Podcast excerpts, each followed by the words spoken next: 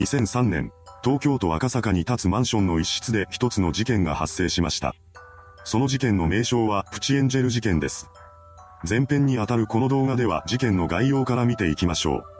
う。2003年7月上旬、後に被害者の一人となる小学6年生の少女 A が渋谷で女子高生に声をかけられます。話の内容は、アルバイトをしないかというものでした。金が欲しかった A は女子高生の誘いに乗ってしまいます。アルバイトの内容は一人の男と会って部屋の掃除をするというだけの単純なものでした。こうして A が会うことになった男というのが本事件の犯人である吉里幸太郎です。吉里は当時の渋谷で盛んだったデートクラブビジネスの成功者でした。彼は女子高生を使って少女の勧誘を行っていたのです。吉里は A とマンションの室内で会っています。そして彼女に部屋の掃除をさせました。その後、吉里は給料として A に1万円を渡しています。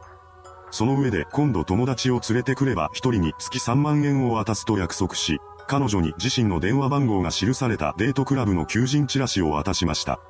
このようにして簡単に1万円を手にしてしまったことにより、A はまたアルバイトをしたいと考えるようになってしまいます。そこで彼女は友人を誘っていったのです。この勧誘に乗っかってきたのが同じ小学校に通う小学6年生の少女 B、C、D の3人でした。4人は7月13日午前10時頃に京王線を利用して渋谷にやってきます。家を出る際、親には近所の体育館に行くなどと説明していたそうです。この日、彼女らは南改札からすぐのもやい像前で吉里との待ち合わせをしていました。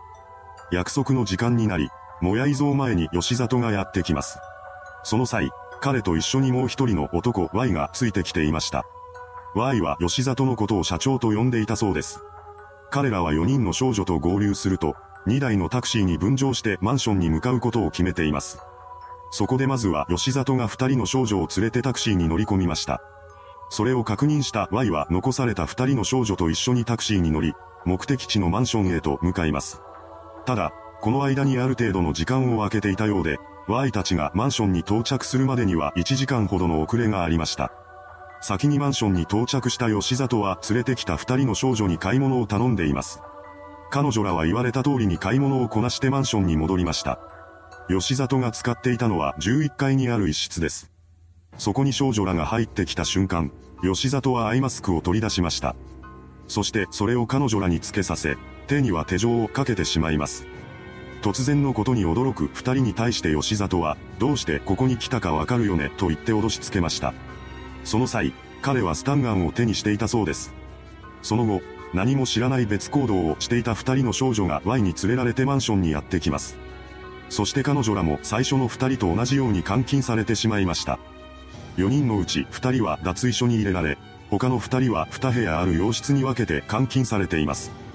目を離した隙に逃げられないようにするため、吉里は20リットルのポリタンクや鉄割れを重りとして少女の体に繋いだそうです。こうして数日間にわたる監禁生活が始まりました。途中、二人の少女が脱出を試みたようですが、吉里に見つかってしまい、一人がスタンガンを背中に当てられます。これによって彼女らは逃げることを諦めました。そんな中、少女らが家を出た7月13日の深夜になっても帰宅しないことを心配した家族が多摩中央署に捜索願いを出しています。その中で、少女 A から渋谷でアルバイトをしないかと誘われたという同級生が名乗り出てきました。さらに、A の自室からはデートクラブの求人チラシが発見されます。そこには吉里の電話番号も書かれていました。これを目にした警察官は驚きます。吉里は以前から渋谷、新宿を中心に活動するデートクラブの経営者として少年育成課がマークしていた人物だったからです。彼が経営するデートクラブの名称はプチエンジェルでした。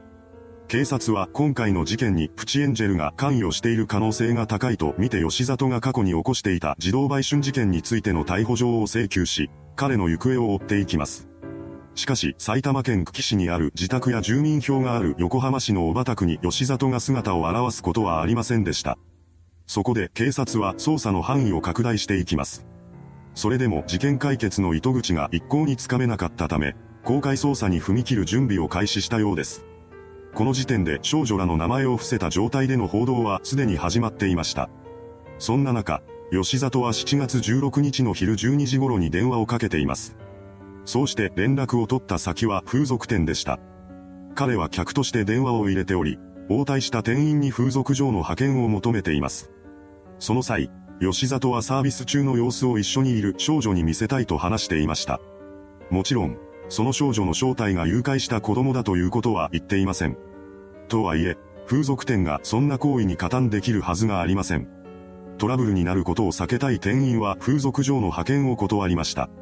それでも吉里はなかなか引き下がろうとせず、今日だけしかないと何度も繰り返したそうです。しかし店員は取り合おうとしませんでした。すると吉里は一度諦めて電話を切ったそうなのですが、それからも1時間おきに同じ内容の電話がかかってきています。何度頼まれようとも店側は風俗場の派遣をしませんでした。そのまま営業時間が終了し、吉里とのやりとりがようやく終わったようです。そして日付が変わり、行方不明当日から4日後の7月17日を迎えることになります。この日、事件は急展開を迎えることになりました。脱衣所に監禁されていた少女の一人が16日の深夜から17日未明にかけて手錠を外しています。その後、少女は吉里の声が聞こえなくなったタイミングを狙って昼12時頃に外へと飛び出していったのです。彼女は裸足のまま走り出し、近くに店を構える花屋に助けを求めました。少女からマンションの中にまだ3人の子供が残されていることを聞かされた花屋の店員はすぐに警察への通報を入れています。これを受けた警察は花屋へと急行し、逃げてきた少女から事情を聞き出しました。その上で監禁現場となったマンションに突入し、残されていた3人の少女を保護します。警察はそれと同時に室内で吉里のことを発見しました。ただ、発見された吉里は死亡していたのです。彼はビニールをテントのようにして張り、その中で練炭に火をつけて倒れていました。その状況から警察は吉里が練炭自殺したものとして処理しています。なお、発見時の遺体は死後十数時間が経過している状態でした。保護された少女らは病院に搬送され、そこで手当てを受けています。それから彼女らは16時半頃には警察署へと移され、家族の元に返されました。多くの謎を残したものの、ひとまずは解決を迎えたかと思われた本件ですが、ここから事件は思いもよらぬ方向へと進み出します。警察による調査の中でプチエンジェルの顧客名簿が発見されたのです。この名簿には2000人もの記録が残されていました。驚きなのはここからで、名簿に記された顧客がただの一般人ではなく、政治家を含む社会的地位が高い大物ばかりだったのです。このことから、本事件は一大スキャンダルに発展するものかと思われました。しかし、ほどなくして警察は、顧客リストの大半は偽名だったと発表し、名簿に記された人々に対する追及を行わないことを決めています。また、今回の誘拐事件に関しても吉里の単独犯行であると断定し、容疑者死亡で捜査を打ち切ってしまったのです。こうした警察の動きにより、世間では何か大きな力が働いているのではないかという疑念が生まれるようになります。その後も不審な点が次々と明らかになっていきました。まずは吉里が死亡していた現場の状況です。彼はビニールで作ったテント内で練炭に火をつけ、そこから発生する一酸化炭素によって死亡したものだと結論付けられています。ですが、この状況についてメディアが検証を行ったところ、ビニールテント内で練炭に火をつけるとその熱でビニールが溶けてしまうことが明らかになりました。これでは一酸化炭素中毒になることができません。また、仮にビニールが溶けなかったとしても密閉された空間の中は超高温になるため、中にいる吉里は火傷を負うはずだとされました。しかし、遺体からは火傷の跡が見つかっていません。さらに、ビニールは外側からテープで目張りされていたそうなのです。吉里は中に入っているため、普通は中から目張りするはずです。絶対に不可能というわけではありませんが、わざわざ外側から貼る意味はありません。これらのことから、自殺である可能性はかなり低いのではないかと考えられます。ですが、警察は司法解剖をしたりせずに自殺と断定してしまいました。この他にも吉里のおかしな行動が確認されています。彼は事件を起こす2日前の7月11日に所有していたフェラーリ2台を売却しているのです。なぜこれから自殺するつもりの人が現金を作ろうとしていたのでしょうか。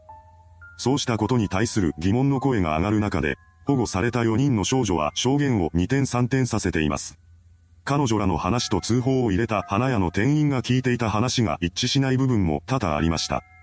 そして最も不可解だったのは警察が吉里一人による犯行であるとして捜査を打ち切ったことです。関係者の証言などから吉里に協力した人物やマンションに出入りしていた男女がいたことが明らかになっているのですが、警察は彼らに対する厳しい追及をせずに吉里が単独で起こした事件として本件を処理しました。そんな中、事件から約2ヶ月後の9月12日に東京湾に死体が浮かぶという事件が発生します。この遺体の正体は染谷悟さんという名の男性でした。そしてフリーライターである染谷さんが当時追っていた事件のうちの一つがプチエンジェル事件だったのです。そのため、世間では彼が事件の核心に迫ったことで消されてしまったのではないかという噂が飛び交うようになりました。こうした不可解な状況が重なった結果、プチエンジェル事件は闇が深い事件として知られるようになったのです。いかがでしたでしょうか？日本の犯罪史上最も闇が深いとも言われている事件。次回は後編として、プチエンジェル事件に関する当時の報道やネットの反応、取材をしていた記者の話などを踏まえながら錯綜した情報の精査を行っていきます。それではご視聴ありがとうございました。